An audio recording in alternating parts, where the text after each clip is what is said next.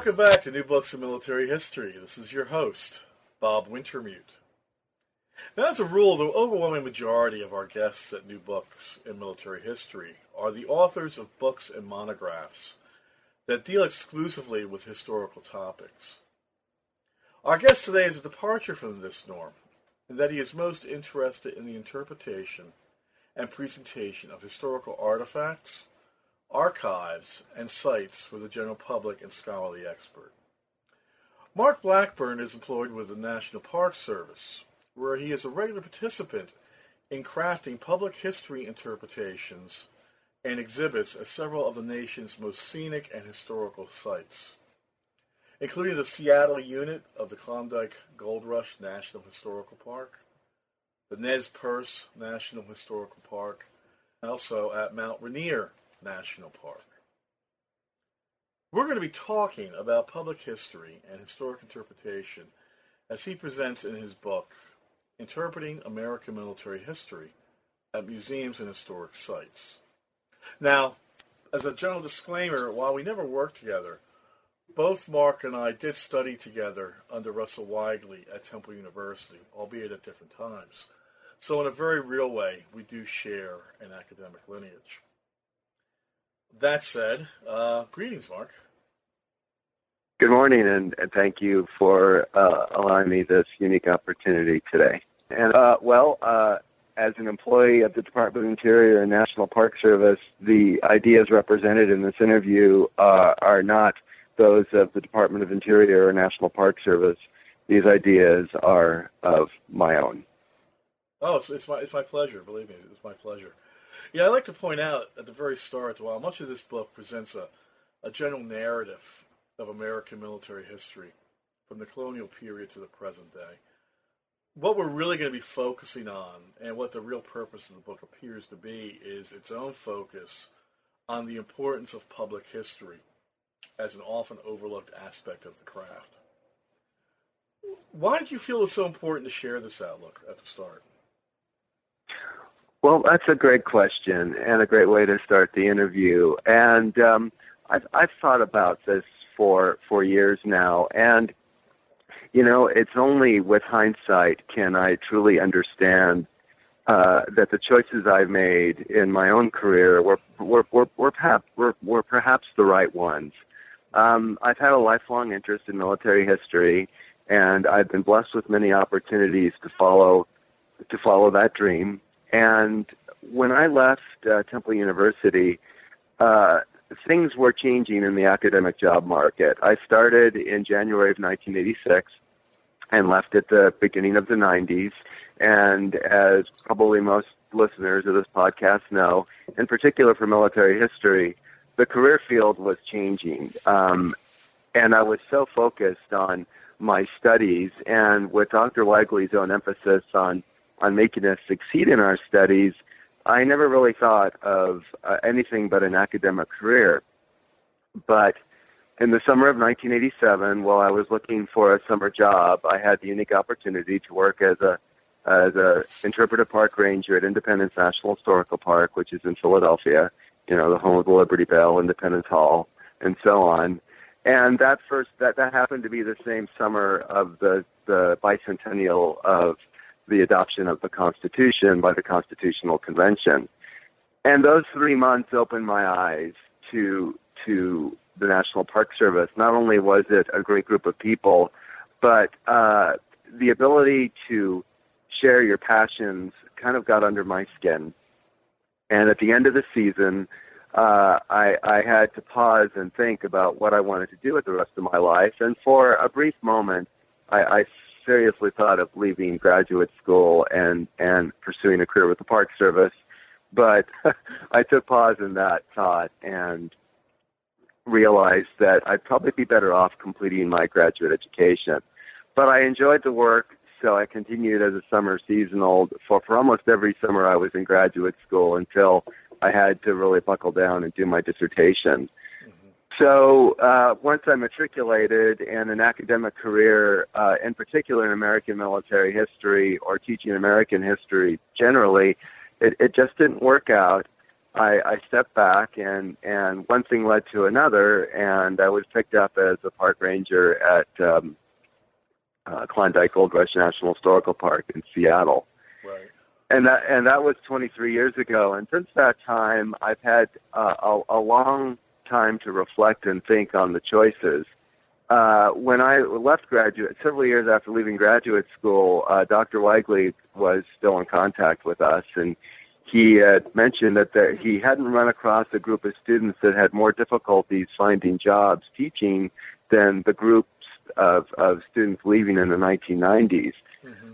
But you know, um, I have no regrets over the choices I made because, uh, as uh, I, I suppose a practitioner of public history, in my career, I've had uh, opportunities to connect with people from all walks of life, from young children to elderly Americans to the huge diversity of our population, and and and connect my passions, the meanings of the resources that we talk about, to the interests of the visitor.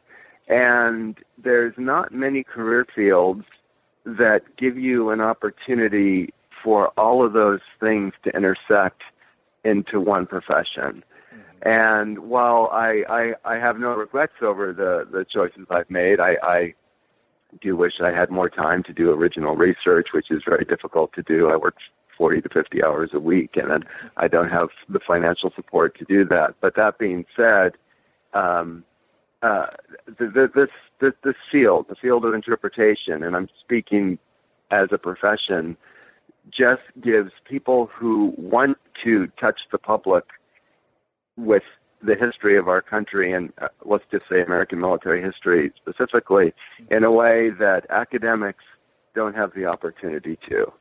Right. And uh, I've, I've only come to that really thinking about it for 20 years but I wouldn't be sincere if, if I said that I came with that epiphany the moment I, I, I joined the Park Service. I didn't. I was it's taken years to come to that conclusion. But it's a unique field and one that uh, I, I've enjoyed doing. That's great. That's great. I, I appreciate your candor, Marc. I really do. I mean, it's one of the things I enjoyed about you know starting your book. You know, you're you're right up front with the life choices that defined the, path that you took to become a public historian. And I find myself thinking, I wish that more historians who worked in the academic path or in the academic tradition of writing monographs were open about the choices and challenges they made because it, you know, it, I, I find it's one of the natures of the monograph that we write that we share so little of ourselves and the challenges that we all face in entering the field. You know, so reading your own account, it really struck me as being, you know, quite informative and validating particularly as you, you charted your path as a public historian. And I, I find that even today, as I work with graduate students, I find myself trying to be more open with them about the need to consider public history as a career path. What are your thoughts about the future for academics in a tightening job market and you know the, the role of public history in helping them find validation well, that's an interesting question, and again, one that I've thought about. And as much as I enjoyed um, my graduate career, and uh, I'm sure you'll agree with me, working with Dr. Weigley was a joy. Uh, understanding the the impression that he made on me is something that I've only come to appreciate through hindsight. But one thing that I've come to realize uh, in particular of the career choices that I made. And I'm making a very gross generalization here, but I think that in uh, my experience in graduate school, and this this may be echoed of many people who are listening to this graduate or to this podcast, is that there was always an assumption that you were here not only for yourself, but to expand your knowledge to prepare yourself for an academic career. And given the choices that um, I have made and that I fell into, um, I, I've I've come to develop some strong impressions and perhaps even opinions about this.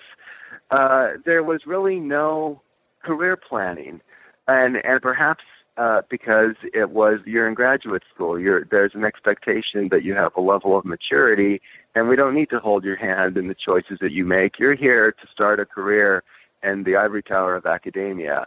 And um, that's what I wanted to do, and that's where I, I saw uh, my future.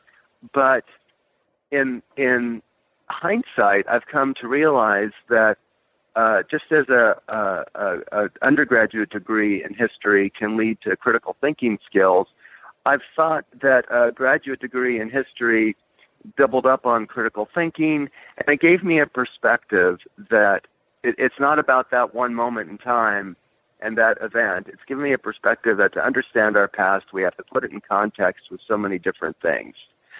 So, looking back over the choices I made, and, and keep in mind, uh, the choices I made, I almost just fell into by accident. Mm-hmm. Uh, it wasn't, a, and it, at times, I don't think it was a deliberate choice on my half. It, by half, it just, it just happened.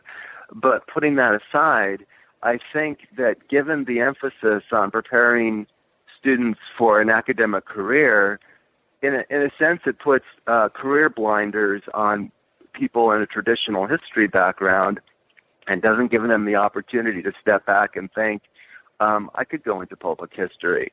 I could become an academic. I could blend both. Um, I could become a consultant. I can go into government work. And again, that's that's that those those observations I've been thinking about for a long time. It's no fault of of Temple University or Dr. Weigley. It's just the the way the system prepares you for the assumption of a of an academic career. And frankly, putting aside all the angst of the, the, the future of military history in the academic community, I, I, I think the benefit of the entire historical community, it would it would be of, of benefit to focus in on uh, career development when a person enters a history program. This is what you need to do to succeed, but there's also other fields that you can think about beyond teaching. Let's talk about that uh, and I just uh, have have I, I fell into a certain path that's given me that perspective, and this book is, has I, I suppose given me a, a way to share that and perhaps be an evangelist for it. well, you're, you're, you're preaching to a choir of many for this podcast. Yeah, I want to talk about about the, this angst, the angst of the military historian a little bit. Um, it's an idea that military history as an area is generally misunderstood by the academy. Um, and you know, it's become so often stated, it's almost become a trope, I think, in describing the field. You know, we, we could have a discussion for hours about that, but I appreciate the notion that the subject is no less misunderstood and misused by the general public as well. That is to say, the general public has a you know predisposed notion of what military history is or should be, and aren't prepared to step outside of that that narrow framework. What do you think are the obligations and responsibilities of specialists in the field of military history, both in the academy and in the public sphere, to help address that? And how is public history in particular, you think, best suited for that role? Wow, that's that that's the sixty-four thousand dollar question. I, I think um, I'll start from, if you will, thirty thousand feet. And mm-hmm. Even though uh, there's been articles over the state of American military history since the late '60s and '70s with the revolution in in, in social history, I, I think that there has been um, an ongoing struggle over over that identity, at least from my perception uh, in academia for for 30 or 40 years. I, I think that um, from my perspective, it's unfortunate that those generalizations are still rampant in academia. And again, I'm not in academia, so this I'm making a generalization here. But I think with the so-called new military history, the field itself has been evolving and is a lot more successful in in bringing in uh, the other aspects beyond drums and trumpets. And when I look at my own library and read book reviews and see that there's everything from environmental history to gender studies being intermixed with with military history, that from an, uh, an academic perspective, there's been huge leaps and bounds forward in in blending and making military history relevant. Now, in the public sphere, and I'm again making huge generalizations, I think in many regards, uh, it, it's stuck in, in the past. When you when you think of uh, public history in the broadest sense of the words and how the public is exposed to it, they're still stuck in drums and trumpets, and uh, it's the same stuff that people are exposed to day in and day out. Uh, documentaries on the History Channel, et cetera, et cetera, et cetera. There's no uh, uh, realization that the field itself has moved on.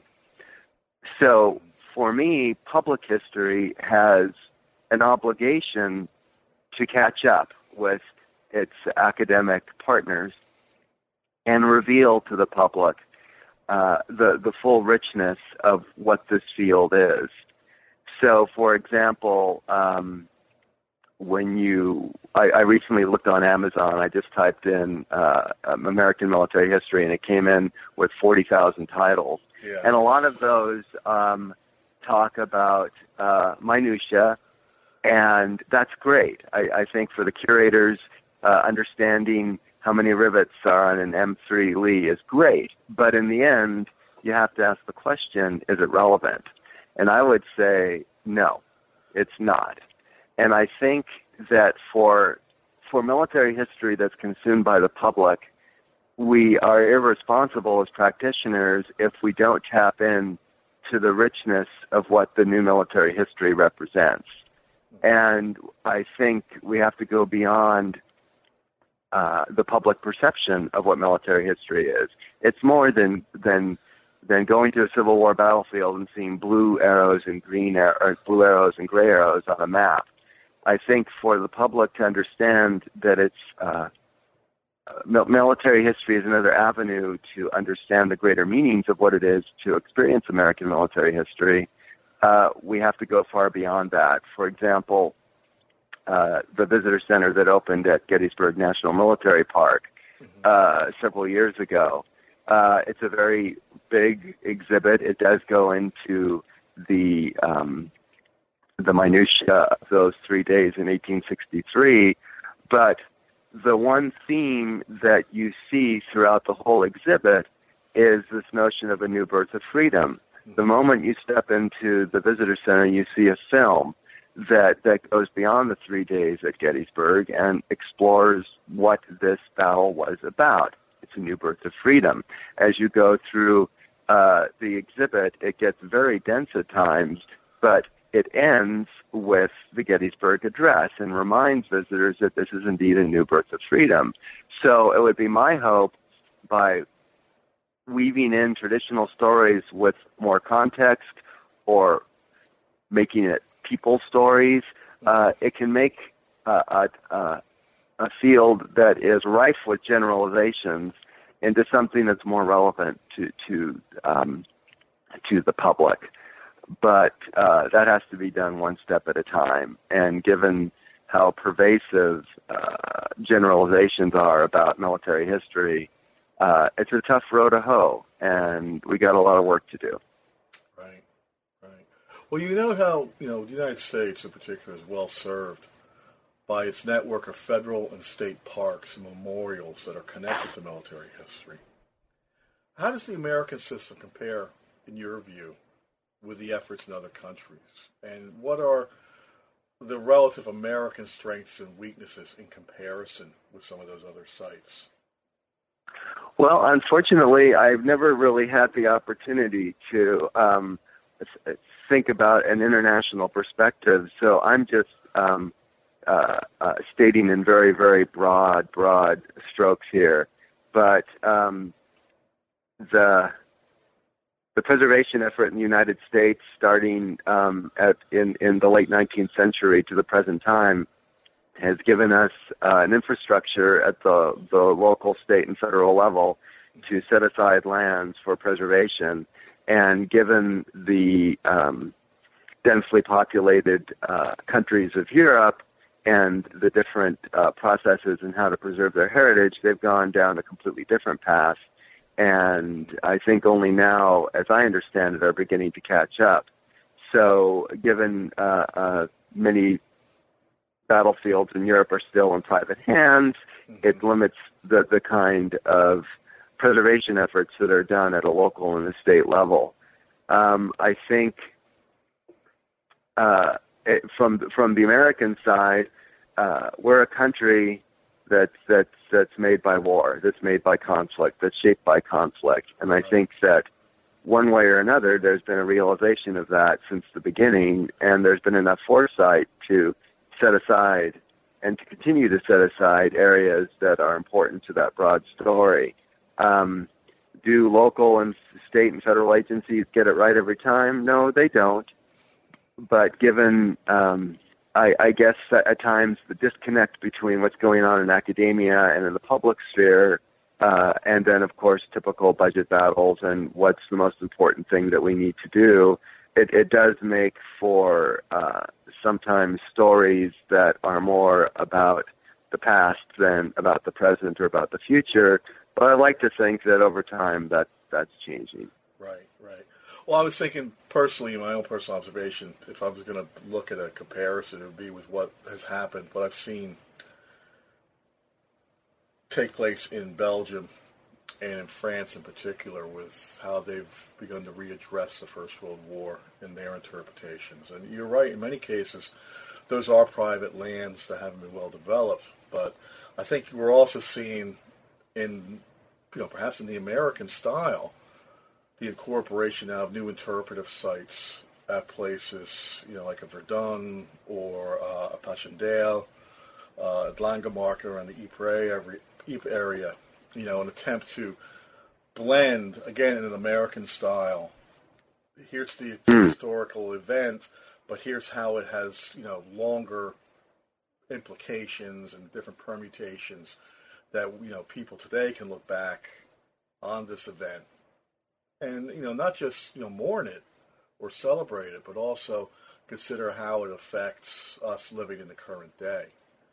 Um, you know, and I, I, think the best of the American sites that I've, I've, been to as well, you know, do do an admirable job in setting the, the bar for these other nations or these other other other locations to develop their own military history past.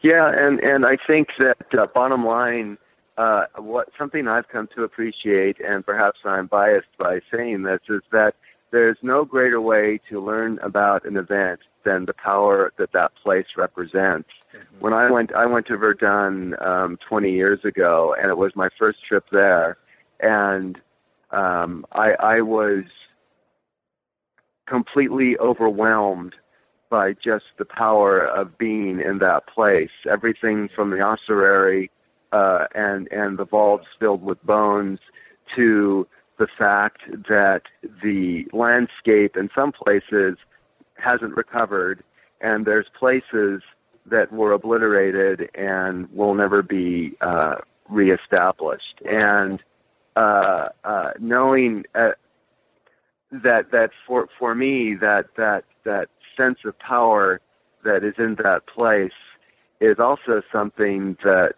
I, I think public history has that an academic doesn't. And we have the, I, I, suppose, the advantage and disadvantage is that not only are we speaking to experts, if uh, dad brings the whole family to a battlefield, well, dad may be interested, but but what's going to happen with mom and the kids? What is it that that that can can draw them into the story? And sometimes just being in the place is enough to remind them uh, walking Pickett's Charge is one of the most profound experiences I've ever had. It was with me and some friends, and we started at the Confederate lines and walked toward the high water mark.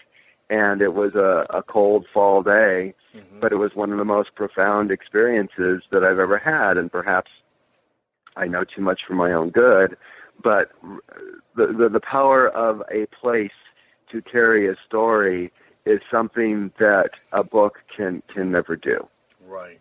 Oh, very, very, very true. That I'm thinking, you know, walking through Fort Douaumont at Verdun, and in a book, it's you know, it's a it's a fort that was was fought over several times during the course of the Battle of Verdun, and you know it, it seems dramatic, but it's again it's it's text in a book.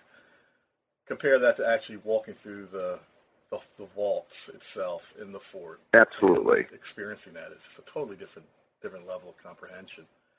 Yes. You know, you you you you mentioned the idea about disconnections in between the text and the reality of military history. Um, do you think there are any particular blind spots in terms of American military history that are not well represented in the public's eye or in public interpretation right now?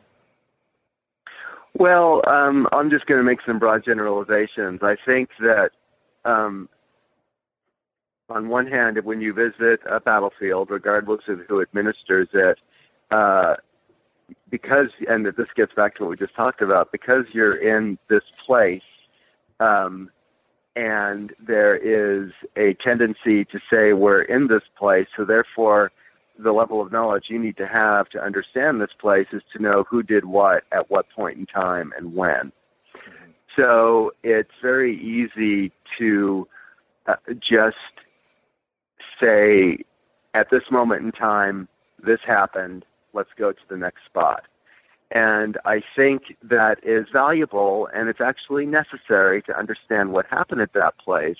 But I think what parks need to do, uh, or, or strike that, not parks, but, but in the public history sphere, is begin to go to a place but move beyond that.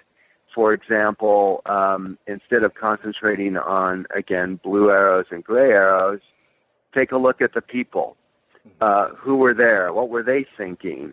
Um, where did they come from? Why were they there?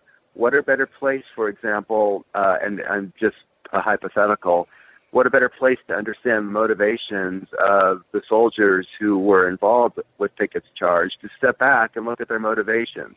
Where did they come from? They weren't all slaveholders. Why were they there? Mm-hmm. Um, and then by asking those questions, it gives you a chance then to step back from the blue arrows and the gray arrows and to reveal the greater meanings of that particular place.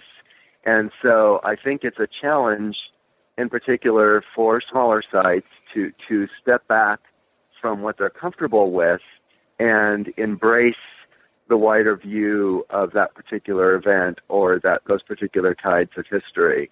Uh, the notion, uh, like uh, uh, unfortunately, the Gilpin's book about death during the Civil War. Mm, that's yeah. Gilpin Faust's book, This Republic of Suffering. Right. Yes, what a better way to open up um, an understanding of the senior side of military history than to, to introduce topics like that.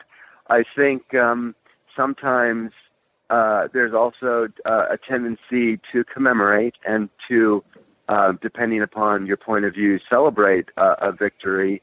But yet, I think often we don't talk about the dark side. Military history ultimately is about people dying, mm-hmm. about um, about death and about destruction and about survival, and perhaps uh, even reminding people that these prices that we pay are something that don't need to that shouldn't be ignored. They should be discussed and embraced uh, is something that we can think about as a field. Uh, so, bottom line, I think that the challenge of being in public history um, is knowledge of the resource. And to have true knowledge of the resource, I think we have to step beyond here's a book that was written 30 years ago, read it you'll understand it, and start exposing people who do interpretation to historiography to the fact that history is not about uh, just factual information, but it's about how we understand these meanings have developed over time. And with that sophisticated view, perhaps it will uh, it will then allow practitioners of public history, whether they're volunteers or being paid, uh, a greater understanding that that these events they're frozen in time, but the meanings that we derive from them have changed over time. I mean, you know, clearly, you know, for people who, you know, misunderstand what public history is, I mean, be they people consume it or who observe it as, you know, uh, visitors, or for people who are considering it as a, as a future field or a future area of employment, you know, clearly there is just as much academic rigor and expectation of you know understanding your subject that goes into public history interpretation as there goes into a monograph. And I think a lot of people don't don't understand that or appreciate that. Absolutely, and when you think of what happened in the '90s with the Enola Gay exhibit, mm-hmm. Um, where there was an attempt to look at historical scholarship, there were many issues that, that that occurred because of the way the process was done. But in the end, they were exposing uh, an important event to academic rigor. Now, we've 20 years have passed. If we were to approach that exhibit again, there would probably be different reactions. Mm-hmm. But I think um, uh, you, you you can't understand uh, the the rich complexity of history without getting into those gray areas. I can think of any uh, most military museums. You go into it, and you'll have a wall with weapons on it. Yeah. Now, as as someone who gets still gets a kick out of that, uh, I'd be lying if I didn't. But what a better way to to to delve into an M1 Garand by field stripping it and identifying where the parts came from, to, to use it as a way to explore the home front mm-hmm. or to explore uh, soldiers' feelings when they were cradling that weapon and what they thought about it, or to um, go back to SLA Marshall's observations that Americans weren't weren't firing uh, at the, the, the frequency toward enemy that they should have been. There's so many other ways to use um, what is really just a sterile object sitting on a wall to explore so many other um, aspects of our, our military past that in the end could be used to um, make other audiences interested in a topic that's generally seen as uh, one with a very narrow audience. Do you feel that there are any historical sites or locations or events relative to American military history that are being overlooked or that perhaps could be better interpreted? Well, that's a good question. I think um, because uh, budgets are fixed, and uh, in, at the federal level in particular, and the state level, there's always a question of how many, how much resources do we need to devote to preservation. Mm-hmm. But that that being said, time marches on and doesn't stand still. Right now, uh, we're in 2016 and we are now um, 70 plus years out from the end of the Second World War, and we're getting the same distance for the beginnings of the Cold War. And I think I have a son who's 17 years old. He was born in 1999. To him, the Cold War and Vietnam is ancient past. Yeah. So I think that um, for us to truly be uh, true to, to public history that the, we, we have to think about what's next. Yeah. I know in the Park Service we have two sites that were established over the past uh, several years. Uh, Minuteman Missile National Historical Site, that site. and then it's really impressive, actually, even though it's still yes. in construction. And Manhattan, the Manhattan Project, which uh, will preserve resources at Alamogordo, um, Hanford, Washington, and Oak Ridge, Tennessee. Um, yes, it talks about a very uncomfortable um, topic, but um, it's something that I think uh, opens up the doors to, uh, again, relevancy about our past and about our future. So I guess the challenge would be what sites are out there uh, that could then talk about the later episodes of the, the, the Cold War within the continental United States. Um, of course, our actions in Vietnam were halfway across the Pacific, so it presents a challenge. But um, I, I, at the moment, I'm drawing a blank on what could be um, used to represent that. So I think the challenge for public history is that um, it, it's more than the American Revolution and the American Civil War. It's also what happened in the last 30, 40, 50, 60 years. Mm-hmm. But the challenge is if those happened overseas – what do we need to do within the continent, continental United States, to tell that story? And that's a tough question. Yeah. Um, I, I don't know. Yeah. Well, I'll give you another tough question. You know, this is all about public memory and who gets to determine what narratives are privileged and which ones we yes. we choose to neglect or ignore. You know, in a recent issue that's come up over the last 10, 20 years is the absence or the false representation of ethnic, racial, religious minorities, gendered minorities in public memory. To what extent do you think this is an issue in public history and how we interpret our military past? Well, again, I'm going to make some gross generalizations, but uh, nevertheless, I think the rich tapestry of what military history represents is not well represented um, in in the public sphere. I think that that is slowly changing. The addition of the Japanese internment camps, uh, Manzanar and Minidoka, come to mind within the National Park Service. Um, the uh, refocusing of the role of African Americans in the frontier wars with um, uh, the I believe it was the addition of Charles Young's house to the National Park Service system. There's a realization that there is uh, a, a, greater sense of diversity within this topic. Uh, Rosie the Riveter, World War II home yeah. front at the National Park Service level. But I think we've got a ways to go. And what I see is that this is an important topic because the the demographics of the country are changing, and they have been. And for public history to remain relevant, we have to connect with the generations who are here now and who will be changing in the future. Mm-hmm. So we do have to step back and answer that question. If if the if the face of the nation is changing, how can we make this the events of of uh, the American Revolution relevant to that audience beyond just what's read in a textbook in the fourth grade. Mm-hmm. And I think it's a really it's an appropriate question, but then the strategy becomes how do we do it? Right. And I I think that in the broad st- sense of the word, we can.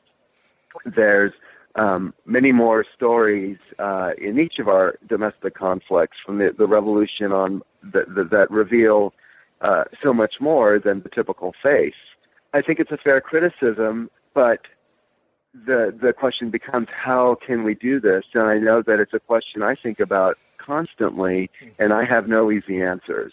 How do we make these special places relevant to new audiences? And um, we do it a little bit at a time. Turning to the text itself, you know, you, you observe that proper interpretation is more than just describing the story. What is the role of the interpretive equation in this? Well, the interpretive equation is something that uh, was come up back in the 90s by uh, someone who worked in the training establishment of the Park Service. And the interpretive equation is a, it's a fake equation, but I think it really gets to the process of interpretation. And it's knowledge of the audience plus knowledge of the resource times appropriate technique equals an interpretive opportunity. Mm-hmm. And you, you can change that into a Venn diagram where knowledge of the resource, knowledge of the audience, appropriate technique all intersect in an interpretive opportunity. And even though as a, as a profession, interpretation doesn't stand still and it is evolving as we speak, I think each one of those elements are critical to connect the meanings of, of the resources that we protect to the interests of the audience. And ultimately, um, for an interpreter, yes, we do have to interject our personality and who we are into our public programs. But in the end, we always have to remind ourselves that it's the interest of the audience that we speak to. And I think that um, as a supervisor in, in, in the Park Service, um, now these are my own personal views, we, we have to be fair to, to what the audience brings into our places. And in many regards, perhaps we're not going to change their minds, but yet we can provide them opportunities to step back and consider, okay, um, perhaps I don't agree with this point of view, but this is something that I need to think about. And then perhaps we'll even give one person per day that aha moment that, that fundamentally changes uh, their understanding of the past. So as a community practitioners, regardless of the institutions that we work for, we have a huge responsibility, uh, a responsibility to perhaps uh, many tens of thousands or hundreds of thousands of people, and, and, and this perhaps is a little bit of hubris on my part, but far beyond the number of students in any college classroom. And so for us to be a responsible community of practitioners, we have to really gain an appreciation of what are the interests of the of the resource, what are the huge range of understanding that we have about this event, what are the appropriate techniques that I can use to to to bring these together into an opportunity to connect the interests of the visitor to to the meanings of that resource. So it's a complicated skill set. It's one that can be taught and you can train to, mm-hmm. but it takes a tremendous amount of of work uh, on on uh, someone like me as a supervisor, but also on the staff to to to make this process come alive to the visitor. Hmm. To what extent do you think external factors or patrons help or distort the efforts of public historians? Yeah, I guess it's fair to say too. I mean, is this something we should care about?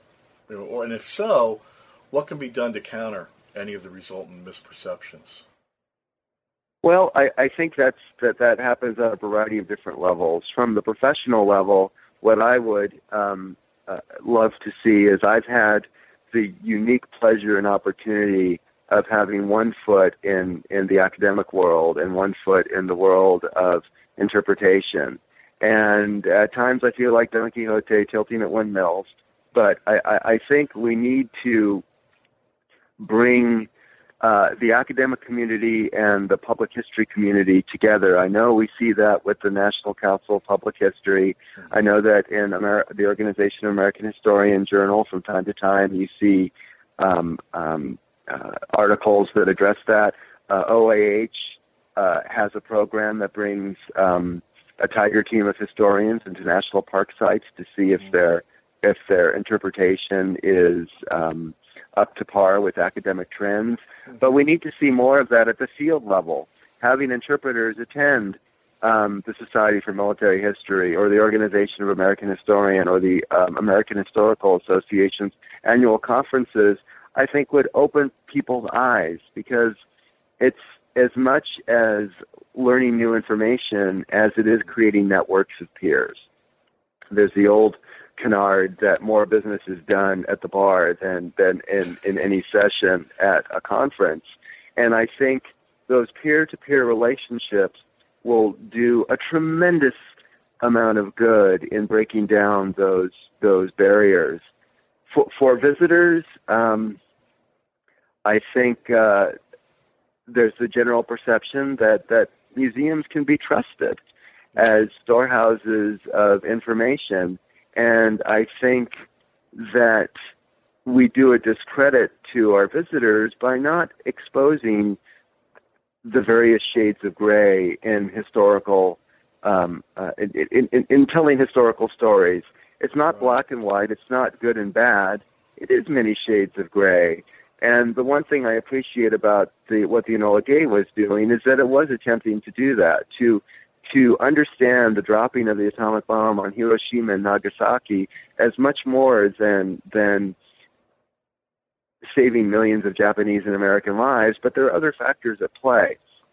Love it or hate it, um, uh, people have views about that, and so I think um, we need to uh, do a better job of exposing the, the, the, the public to these many shades of gray. Yeah. What about the role of corporate sponsorship? Do you think that's a dilemma, or is that a positive? Well, as a public employee, um, uh, I, I have um, um, I, I, I have mixed uh, feelings about that kind of sponsorship. I think um, uh, it gets into uh, uh, it a, a, a messy relationship where how much power does a, a sponsor have to influence a story versus the staff just saying this is the way it has to be. So, um, unfortunately, in a time when when dollars and cents are difficult to come by, I think there's a way to create these partnerships that is mutual benef- mutually beneficial, but it takes a lot of, of oversight to do that. Yeah. You know, you described how American military history evolves from several key themes that should be accounted for in some way or another in the interpretive process at public sites and collections. What particular themes are you thinking of? Well, um, I fall back on some of the things that Dr. Weigley exposed us to, and that's um, there's a lot of attention in the volunteer army to the notion of a citizen a citizen uh, soldier, and then given the fact that the the National Guard um, has played a huge role in our deployments to Afghanistan, Iraq, and the Far East, I, I, I think that dichotomy over uh, the role of the citizen soldier, the tension between a regular military and uh, a militia up until, in certain regards, even now, is a topic that um, we certainly can appreciate as practitioners of American military history, but we don't do a good job of explaining that to the public, except in the the very broadest terms of of honoring citizen soldiers. Um, I think another topic that's of interest to me is of the role that the military has in innovation. Uh, my dissertation was on um, the the the vicious debate within the United States Army over the practice of standardizing the, the Army's motor truck fleet. And given the importance of of our aerospace industry to military procurement, I think it's too easy for uh, at times for uh, the, the the public to fall into the the old uh, cliche that um, the, the military is always thinking about fighting the last war mm-hmm. and not about as agents of innovation and as um, yeah they do drag their feet from time to time but it has to, that that topic in particular can be put into broader historical context and then I think the wider interpretive theme of that we are a country made by war. And one of the things that um, I appreciated from the beginning of my exposure to uh, Dr. Weigley and at Temple University is that we can't understand the richness of our own past without understanding the role conflict has played in the development of our, of our institutions, uh, political, cultural, and social uh, one of the revelations revelations that I had was when we were discussing the Constitution as a military document, and until that time, I had never really thought about that. And I think um, it's it's dark, it's morose. We're a country made by war. We're not the city on the hill. Uh, this is uh, American exceptionalism is shaped by violence, absolutely. Mm-hmm. And I think that it's a topic that we need to explore more fully um, with our public. True. No, I agree there. You know, the body of the book is this brand narrative of American military history. I'm presuming included as a reference point for public history students and readers who don't have really an informed understanding of the American military past. As we've stated, you know, a couple times here, you were a Weigley student. How well do you think his American Way of War thesis holds up, and how should it evolve or be interpreted for the public to remain relevant? Well, you know, um, at, at my own personal affinity for Dr. Weigley is such that um, um, I often have to step back and, and realize he's he's a he's a human and he's a human historian mm-hmm. who who who uh, whose own ideas were groundbreaking, but they evolve over time. And starting with Brian Lynn's article, uh, several years ago yeah. that started dissecting the American way of war, I've come to realize that with um, the new textbook by um, uh, The American Ways of War uh, by Ulbrich and. Uh, Ways of War by David Ulbrich and Matthew. Muehlbauer yes. Who, I, who I have interviewed for this podcast as a disclaimer. Yes, absolutely. And um, I, I think that they hit it on the head that I think Dr. Weigley asked the right questions. Um, is there American way of war? But I think that um, that textbook and Brian Linn's article, and then several other books and monographs that uh, begin to explore that, uh, begin to dissect that and deconstruct it. And I think that there are many American ways of war, but it also begs the question. Um, and as an interpreter, one of the things that we try to do is that when you're when you're talking to an audience that may have not have an affinity with the topic, you look for that one universal thing that ties them into what you're talking about. Mm-hmm. And with uh, military history, it's about um, uh, bravery, but it's also about death. It's it's it's it's about objectives, but it's also um, about darker things. But more importantly, because it's such a universal aspect in our human existence, can there be an American way of war, or is there something that's more universal that defines that, regardless of the country or time period we're talking about? Um, I certainly haven't explored that topic fully on my own, but I, I, I think it raises the question can we truly have an American way of war, or is there something more universal to it? What do you think is the greatest challenge for the field today, in your opinion? For for public history in general? Yes. Well, I can see it from a variety of points of view. Um, uh, from from a practitioner point of view, I see it as uh, we're still operating in the artificial distinctions between public history and academic history and popular history. And yes, I understand that we have to sort of uh, categorize the histories we tell, but I think we're still struggling to bring these fields together so we can speak um, with one voice as opposed to three or four or five or 6 mm-hmm. um, and I, I, I think that we've made we've made progress in bringing those fields together. But for someone who who wants to bring those fields together on my own, it's a challenge. Um, over the day-to-day stuff, uh, I think any uh, cultural institution, regardless of their affiliation, is going to be struggling with finding uh, relevance in audiences whose interests are changing. Uh, with the baby boom growing older, um, when the baby boom looks over their shoulders, they certainly see uh, the millennials and other demographic waves moving forward, but their their their their interests are very different. Mm-hmm. So one of the challenges that I think we face in the field is how do we connect to, to this changing population and how do we connect our stories and our sites that in some cases were created generations ago uh, around certain ideas that have changed. Mm-hmm. And I think the greatest challenge that we face as, as practitioners is relevancy. How do we make these stories relevant to the audiences we're speaking to today? Why should they care about Washington crossing the Delaware River uh, or the Battle of Gettysburg, or uh, the Indian Wars of the 19th century. What is it that that can we do to connect our modern audiences to these stories and make it relevant to their interests? Do you think digital history has a part to play in this reevaluation or not? Um, absolutely. Um, as as a person who's worked in special places, the power of place is overwhelming. But I think that with the current digital revolution going on, uh, again, to, to fall back on my own experiences, my son is 17. He's a digital native. He has known a world that's never had some sort of digital device at his beck and call.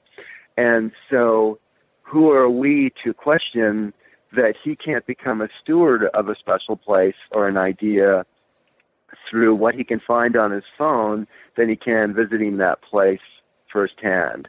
Now, ideally, um, I'd love someone to experience uh, where I work at now, Mount Rainier, or at a battlefield.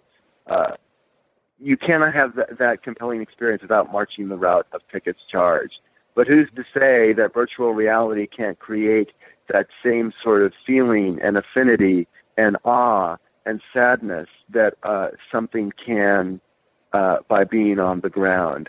Being on the ground is something I always am I'm always going to defer to that. But yet, I, I think we cannot completely dismiss what digital tools provide us in, in storytelling and in connecting people to our past and connecting people to the places that we protect. Mm-hmm. Well, you know, we're closing in on the end of our interview here, Marc, and uh, normally yeah. we have two closing questions. which I'm going to get to. But first, you know, before we get there, I, I, before we even get there, I'd like to compare notes about favorite public history sites. I mean, who knows? Maybe, maybe some of our listeners will be prompted to go visit these places as well.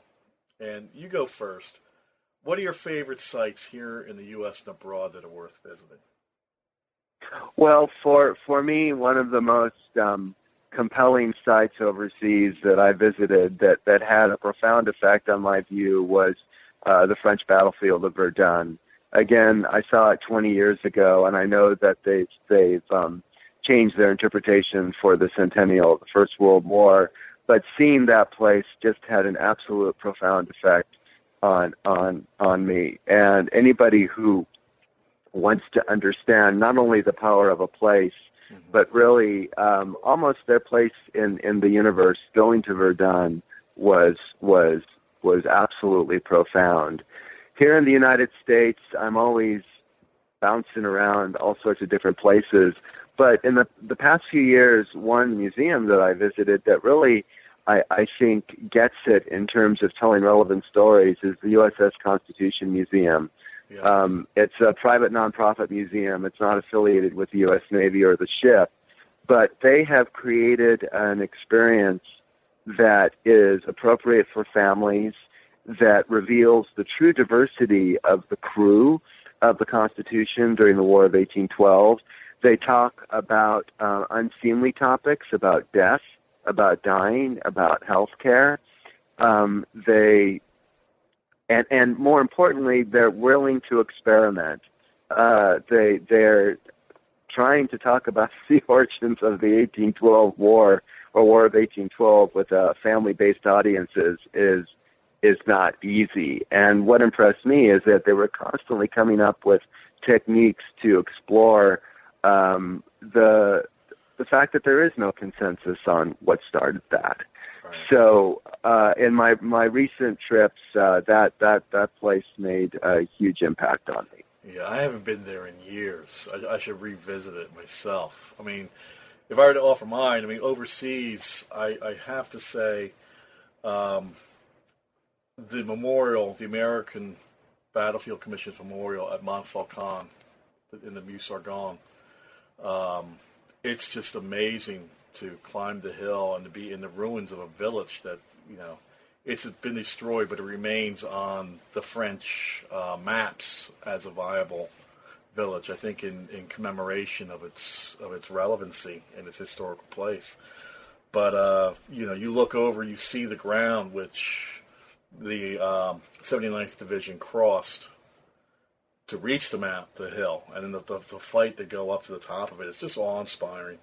When you factor in also the American cemetery for the Meuse Argonne is just a few miles away, uh, just, just tremendous.